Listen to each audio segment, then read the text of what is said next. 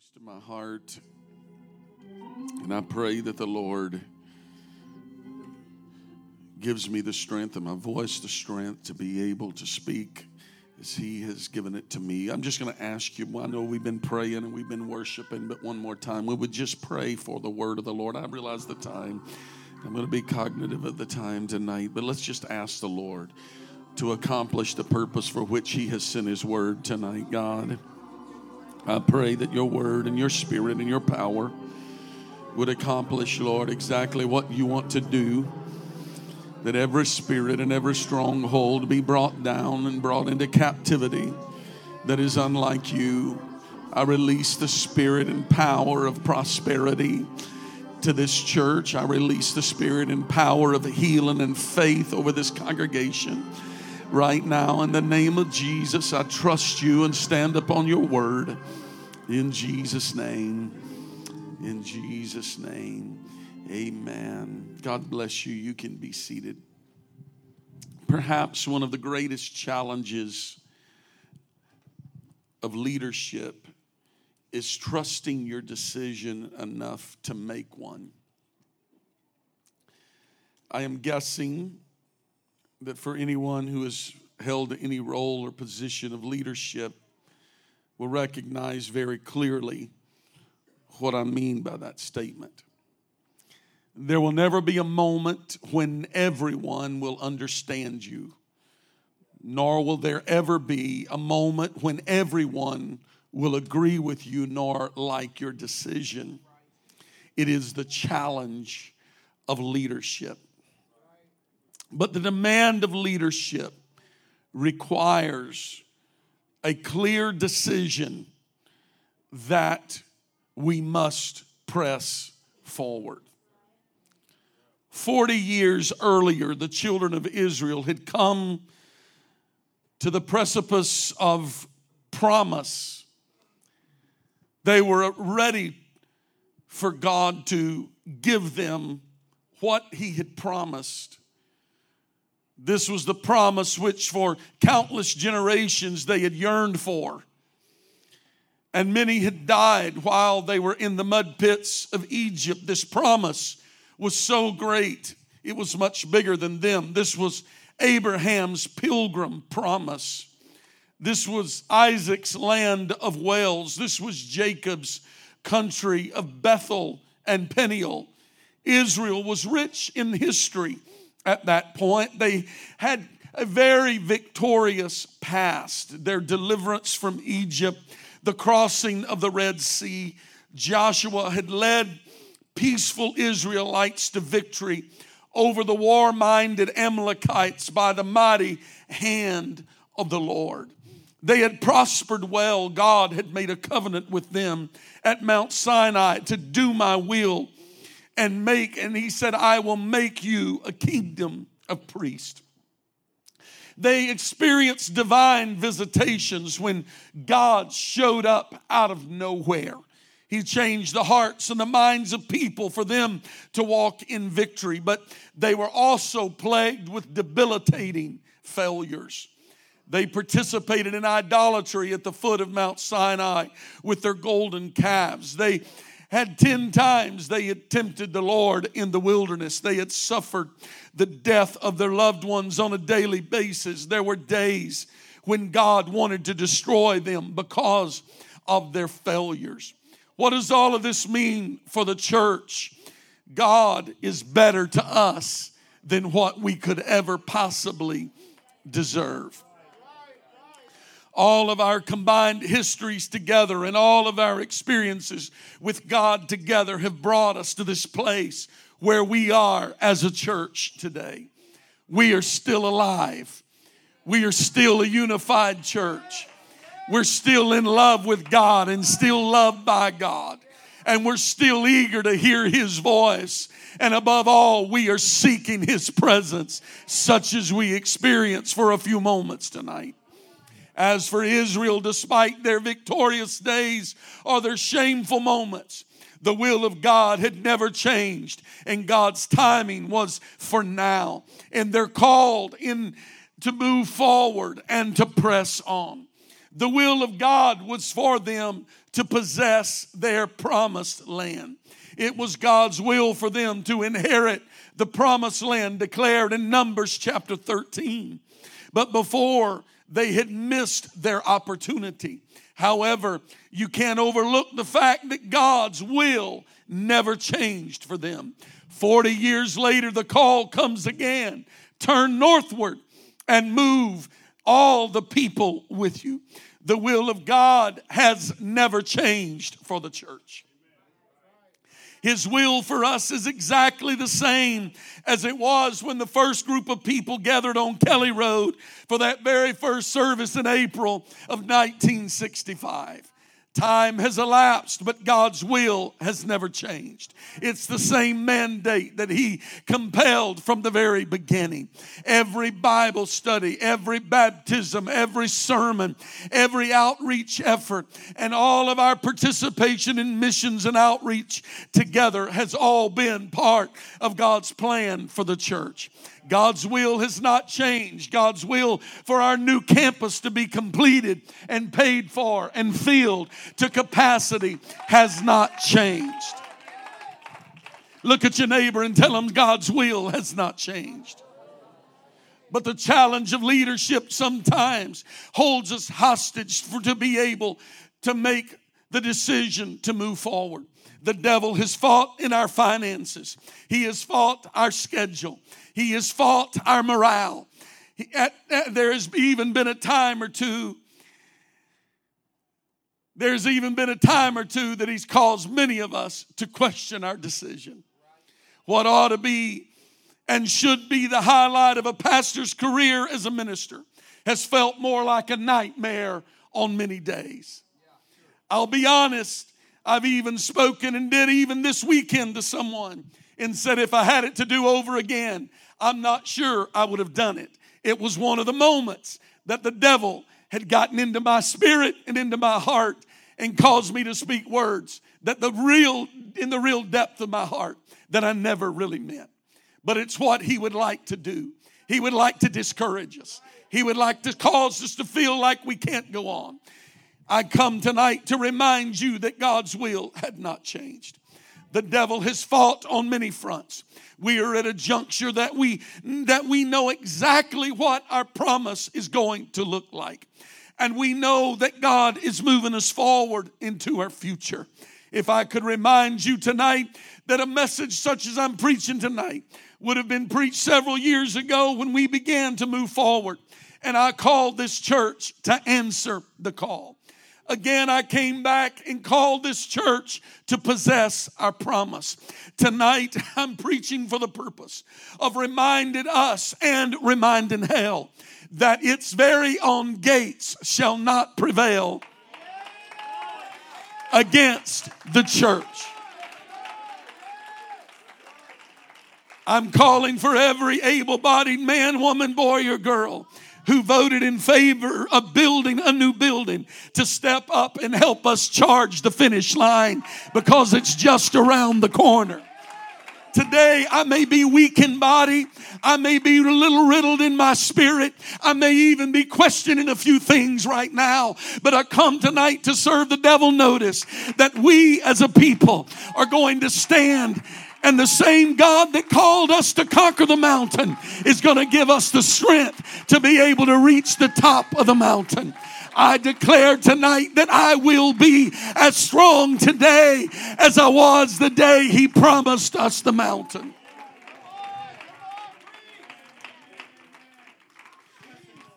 We're.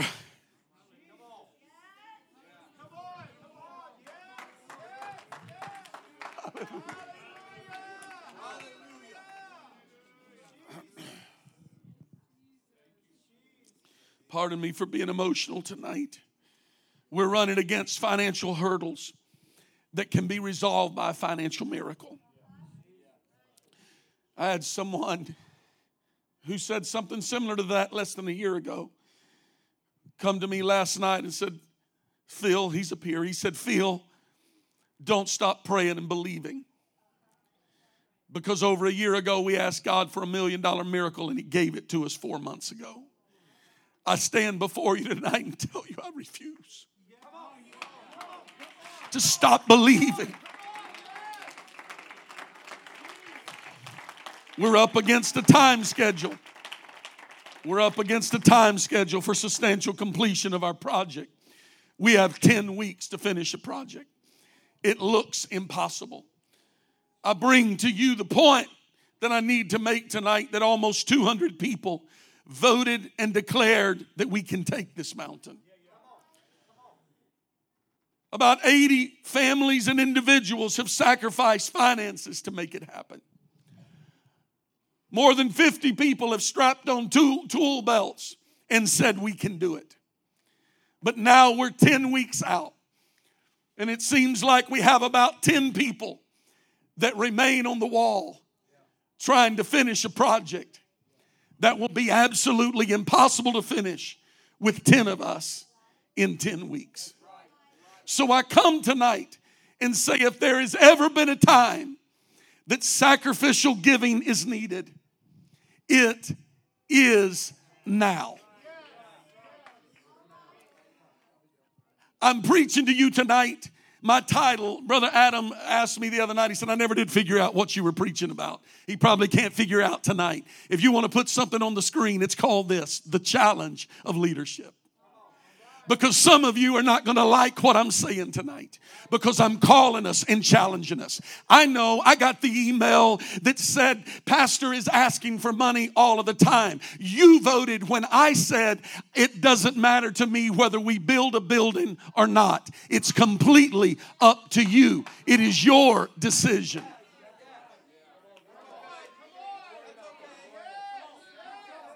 I know I hear all of the feedback. I hear it. I get it all back. I know who's doing the talking and who's sending the text messages and who's responding. I don't come with anger tonight. I come as a leader standing boldly and strongly before this pulpit and looking at this congregation and declaring to you that we need a miracle. And the miracle that God wants to give this church will come through his people.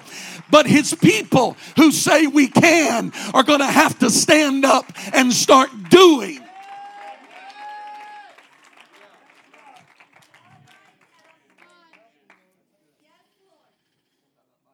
If there's ever been a time that we need miracle producing prayer, it is now.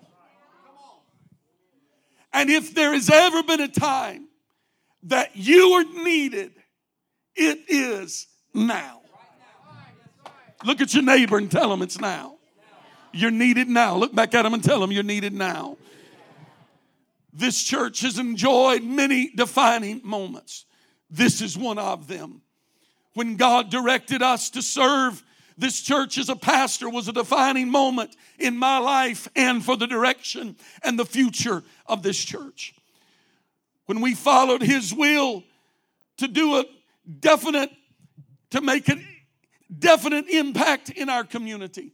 And a group of ladies, along with a team of people that we assembled, planned an outreach initiative that we called Impact Frankfurt. It changed the culture of this church. Moments such as our very first capital stewardship campaign changed the culture of the church. Whether you like it or don't like it, it changed the culture of the church for positive. For those that don't like what God is doing, may be satisfied with the 82 members that we had in, in, in, in 2003. But I come tonight to tell you that the church is numerically and financially and spiritually stronger than we have ever been. Because when God's people begin to unify, work together, pray together, and give together, we can do more to reach our city. We can do more to reach our community. We can do more to reach our, our area. We can do more for missions. We can reach more people and we can see more miracles happen when the people of God begin to unify and work together. Other defining moments are moments that we launched into our very first awakening, fast, and revival. Another defining moment was when we started the construction of our new building. Defining moments give way to defining seasons. Our church has been living in a season of faith. Someone defined our church and the difference of this assembly. And they said, What is it that makes this assembly different? They said, As a whole, it is faith. And we know that we will experience a season of victory. I am confident that we will. Again, I say the will of God has not changed because God has not changed. He is still passionate about building His church and about seeking and saving that which was lost.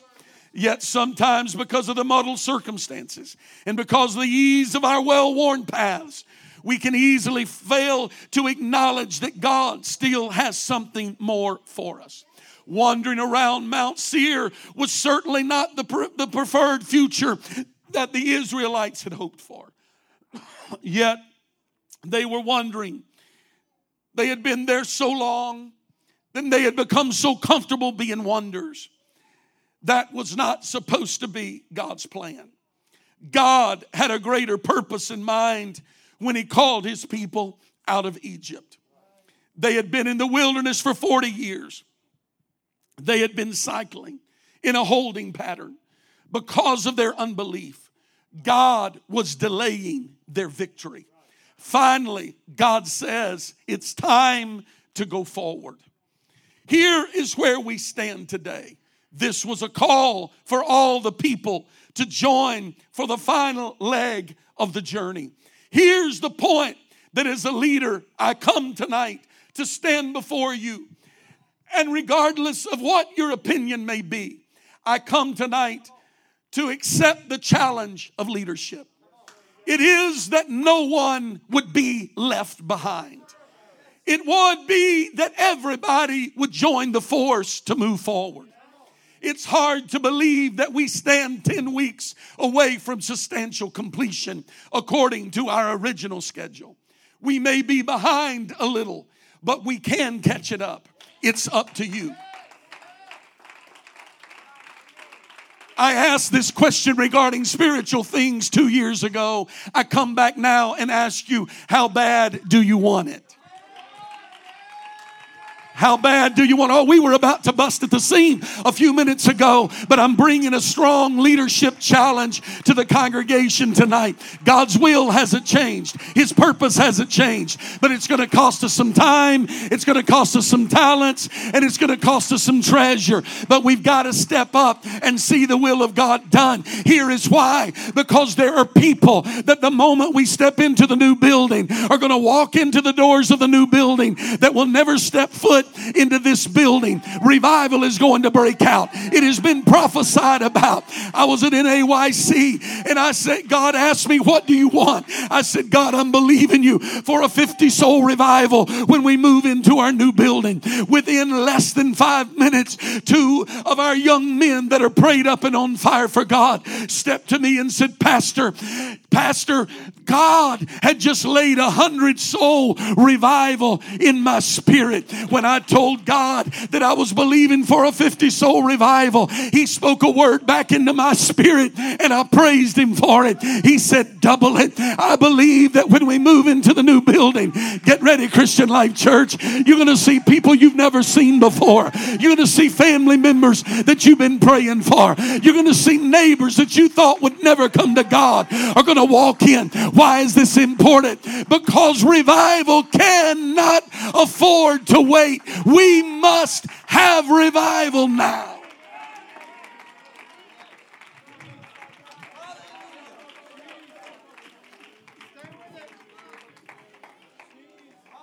I know we can find excuses of things that are more important, but truly nothing is more important than the will of God. This call tonight is for all of the people to join the last leg of the journey. You will not be nearly as excited if you stroll into a building that you did nothing to help see come to pass.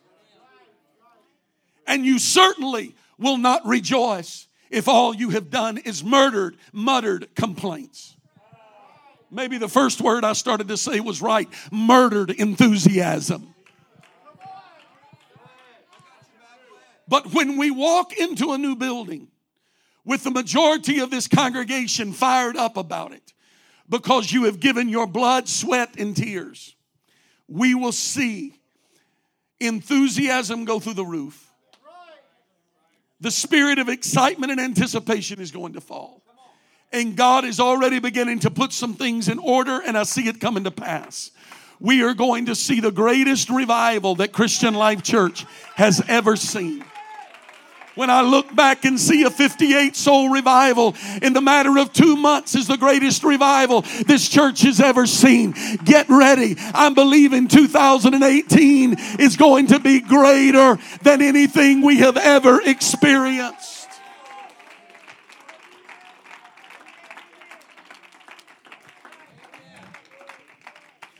I thank God for what He's already done. We couldn't even be here without miracles. I thank God for all the wonderful people that call Christian Life Church home. I thank God for our tremendous history. But it's time to embrace our future. And that means to embrace our future. Sometimes we've got to walk away from the comfort of where we are. We have to not meander toward the finish line, but we've got to charge the finish line. Come on, guys. Some of you have been working and giving your time, talents, treasure, giving everything that you have. I know, I see the weariness, I hear it in your voice, but I want to tell you something. This thing has been a marathon. We first cast the vision for this project more than more than seven years ago. I come tonight to tell you this has not been a sprint, it's been a marathon. But we're down now to the last leg of the journey. The marathon runner knows what happens in the last leg of the journey. Where you at, Brother Spank? Where you at back there? You're a marathon runner. You know what you do. It takes all the guts and grit that you can possibly muster to be able to cross the finish line. I'm only doing, I'm only saying what I've read because I'm not a marathon runner. But I will tell you this much this leadership challenge I'm bringing you tonight, I stand boldly and tell you that we're not going to meander to the finish line, but we're going to charge the finish line. Because at about, about mile 14, we were just about to give out and become weary. And mile 15, we were saying, I don't think we can. But we're right here near the finish line. Come on, we're 10 weeks from substantial completion. I believe that it is the will of God for everybody in this church to say, I can't do much, but whatever I can, I'm going to be there. I'm going to be faithful. Come on, we got to do it. We've got to do it. I know we all have crazy work schedules. We have lights we can turn on and work at night. We'll work in the morning. We'll work through the day. If it's two hours or 10 hours, whatever you can do, everybody ought to do something between now and the finish line.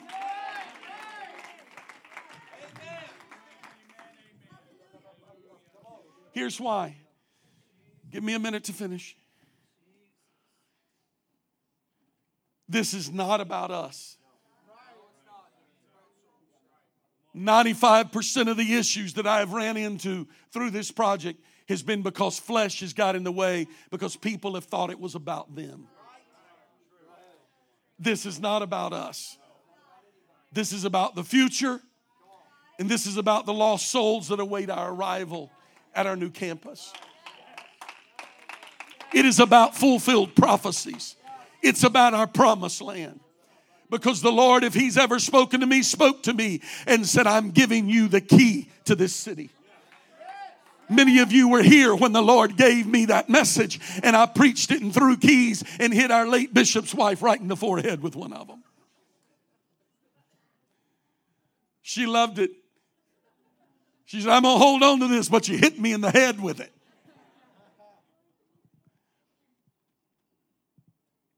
We, uh, we entered into this project based on a word from the Lord. The very first step we ever took, the Lord said, You start raising money for land and I'll provide it. Every step of the way, it has been built on prophecies, it has been built on a word from the Lord. Everything we have done has been built on one word and another word. He has promised us a revival. I believe it's going to be a revival of end time proportions.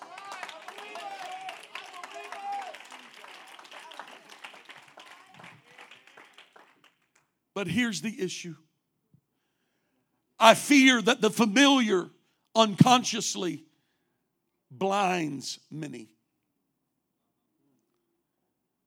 Often humanity resists the idea of change. We prefer familiar mountains and familiar paths. But God is spoken a word, and He said, You have incapacitated this mountain long enough. It is time to move forward. I have good news for the church. We are moving forward. We are marching into our future with faith we are going to a place that God's preferred plan has spoken for us to go, where none of us have ever been. I know there may be some that are a little shaken about us moving to a new location. Rest easy. God would not have brought us to where we are to leave us here. He brought us to where we are to take us to where He wants to take us to. Our past seasons of prayer and fasting is only preparation for what is ahead. It's time for CLC to re engage into prayer and fasting. We have 10 weeks to substantial completion.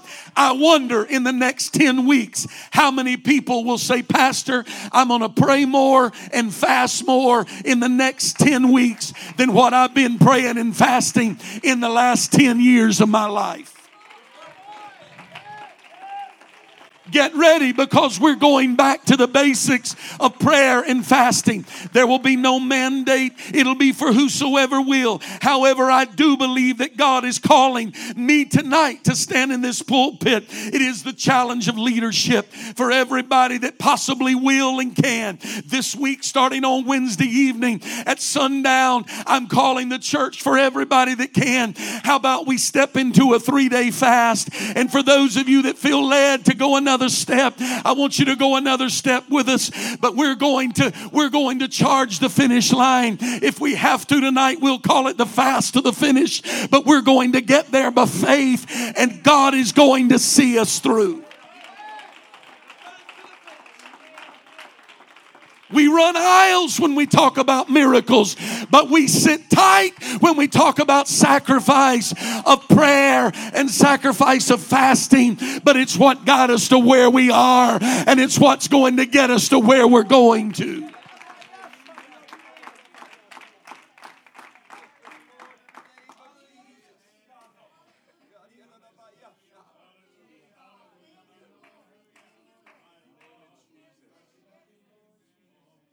Like Moses in Exodus chapter 6, verse 30, we want to know exactly how it's all going to unfold. We want to know the end from the beginning. I'm kind of built that way too. We want to know everything that it's going to take. Perhaps somebody sat down to calcu- calculate if there was 2.4 million people, which James, Jamieson, Fausset, and Brown cites that they believe there was 2.4 million, some say just over 1.6 million. I don't know. There was a lot of people, a lot more than what's in this room. To meet the needs of that crew, they would require a boxcar train with 120 cars loaded every day with provisions. And yet God provided it every morning, all they had to do was roll back the tent flaps and step out and pick it up.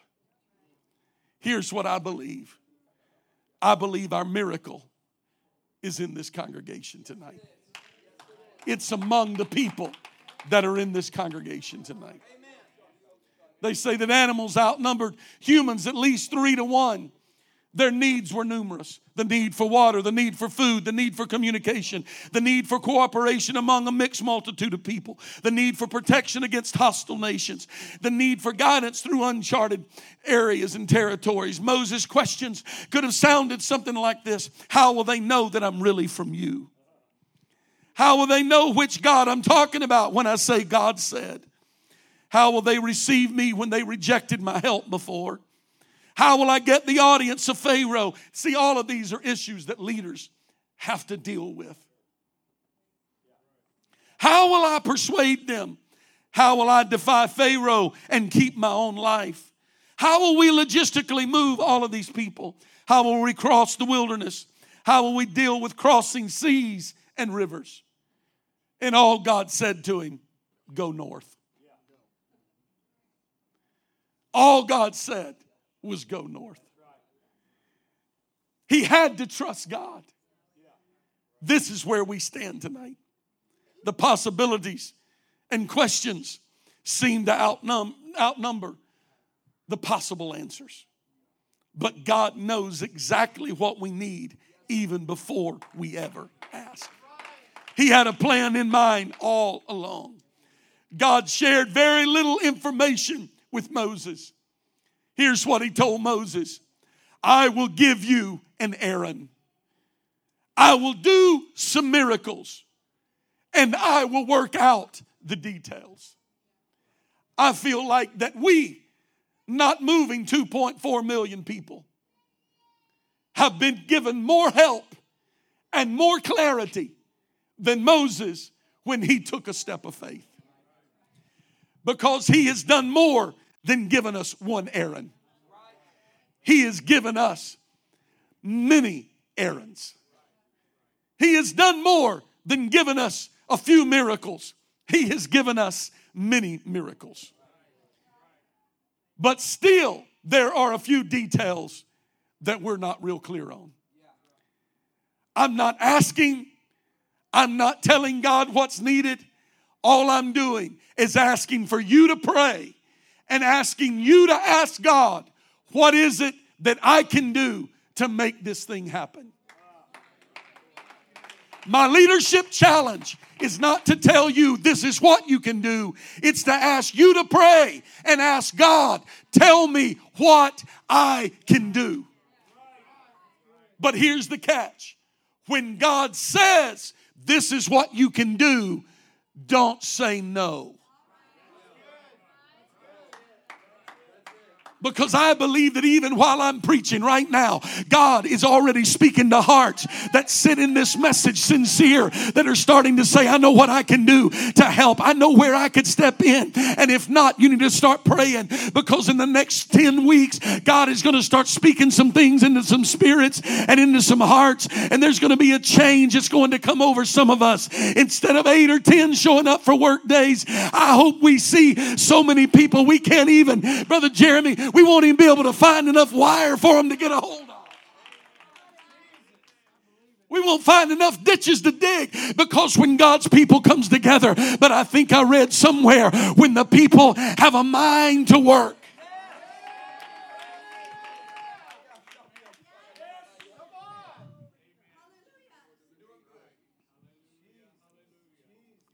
But really, God tells Moses very little. I don't find where he tells him much of the details. However, he does give him one very important word. And I'm going to close here in just a moment because I recognize that I've been preaching better than 30 minutes. And your heart wants me to preach longer, but your body says I got to close. In Exodus chapter 3, verse 14, the Lord spoke to Moses. I was praying. I said, God, I need a fresh word. I need something to walk to the pulpit and speak to this congregation. And the Lord said, the same word He directed me to Exodus chapter 3, verse 14. And I opened it, and God said to Moses, I am that I am. Whatever you need, I am that. It's open ended. I'm the rock that you're going to draw water from. I'm the manna that's going to come from heaven. I'm the cloud by day, and I'm the fire by night. I'm the rock that follows you through the wilderness. Oh, come on, Christian Life Church. He's going to be whatever we need. The church should know this already, but whatever you need, God already is. They murmured against Moses in the wilderness too. Some wish they would have never started the journey, but God said, I will send an angel before thee to drive out the inhabitants of the land. Give me a moment to finish. I really am closing, closing number two. But before, God, give me the strength to preach what you.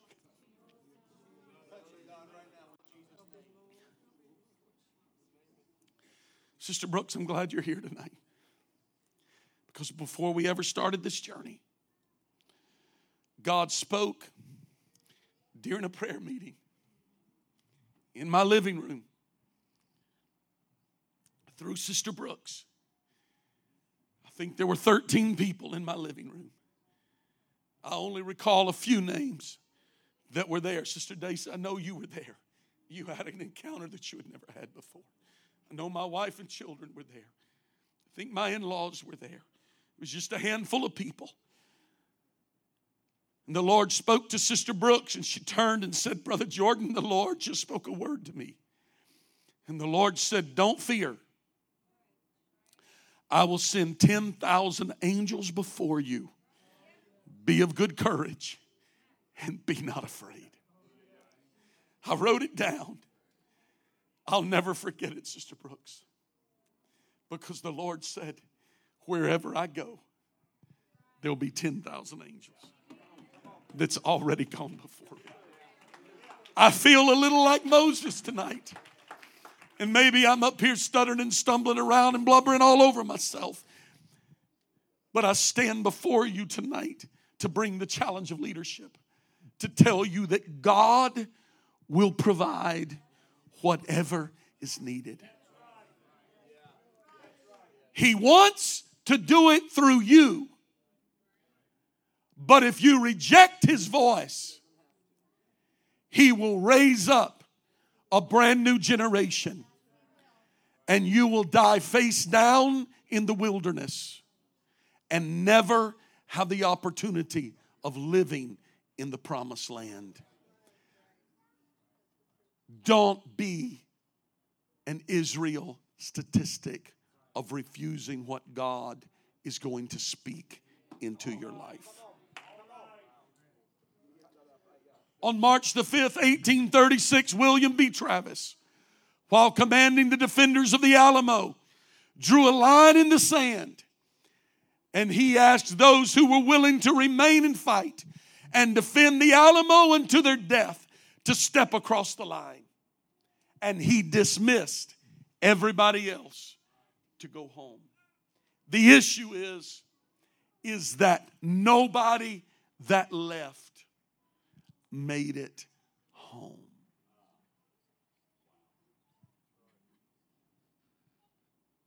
The best thing we can do is to step across the line, the challenging line of the leadership, and say, I'm on the Lord's side. We're going to do this together. Forget about the previous years and months and labor and what's been missed out on. Tonight, why don't you start brand new? I draw a line in the sand tonight and I call you who is on the Lord's side.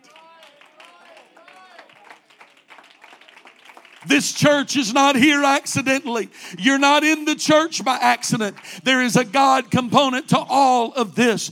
I don't believe for one minute that God has brought us to where we are to lead us here. Neither do I believe for one moment that God, when we honestly inquire of the Lord regarding what we can do for our future, for our mission, and to make an impact, that God is going to tune us out and not speak. But I believe the voice of the Lord is going to operate and move in this house tonight. And I believe in the next few minutes, the Holy Ghost is going to pour out on us all over this building from the front to the back, from the youngest to the oldest. God is going to begin to put some things in your spirit tonight. God is going to begin to unfold some things tonight that is going to blow some minds of some of the people. Come on, Christian Life Church. God said, I will provide it. Tell them I am that I am.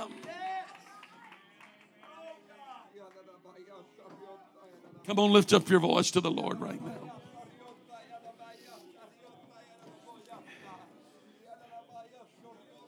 I presented a leadership challenge to you tonight. I cry out from the mountain, Who is on the Lord's side?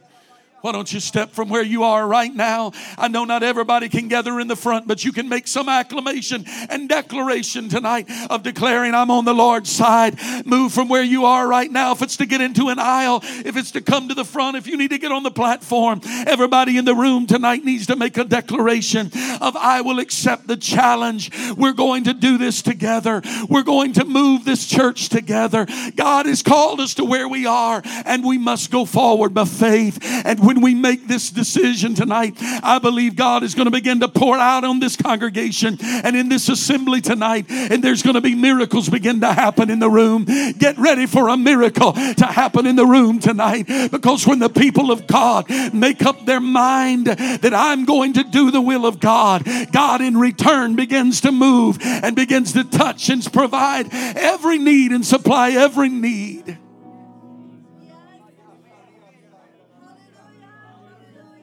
I have no rabbits to pull out of the hat. I have no quick U turn to make. But God is in the house right now. I call you all over the building. Would you just surrender to the Lord right where you are? Go ahead. Right where you are. If you want to kneel to pray, if you want to lift hands and stand where you are, respond to what God is wanting to do right now. Let's respond to the Lord right now.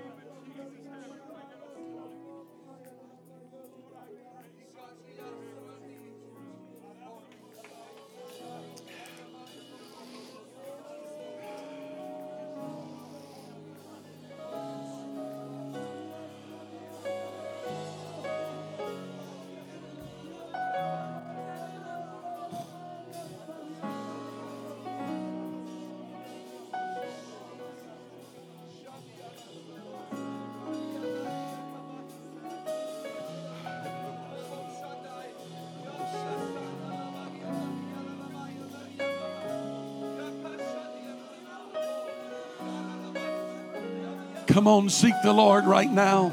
God is wanting to speak to somebody right now. He's not going to do it with you looking around and disengaged. You got to get plugged in. Come on, I'm calling you right now. Everybody in the room ought to be plugged into prayer. Get plugged into prayer right now.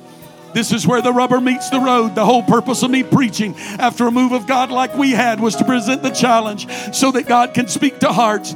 Now He's going to do just that. Come on, engage in what God is wanting to speak. Cry out to Him, ask Him, God, show me, reveal it to me. I want to be part of what you're doing. I want to be part of your plan. Yes.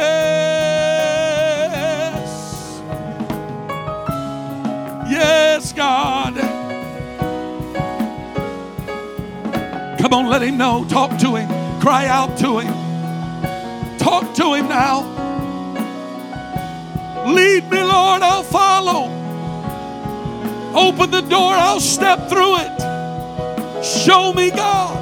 I know I don't deserve to be where I am, but by your grace and by your mercy, I owe it all to you anyway, God.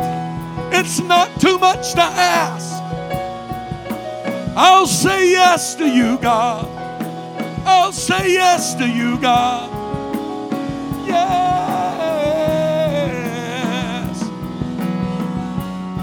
Come on, that's it. Cry out to the Lord. All over the room right now, cry out to the Lord. Cry out to the Lord.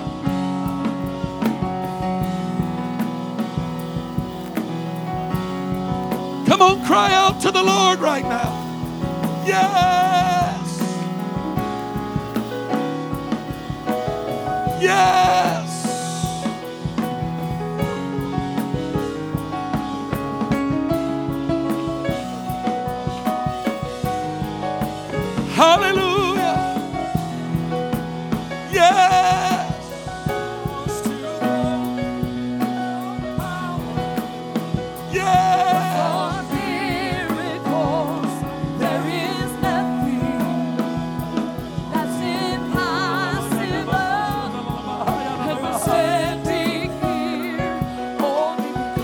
You made Come on, seek the Lord. Would you get serious about seeking the Lord?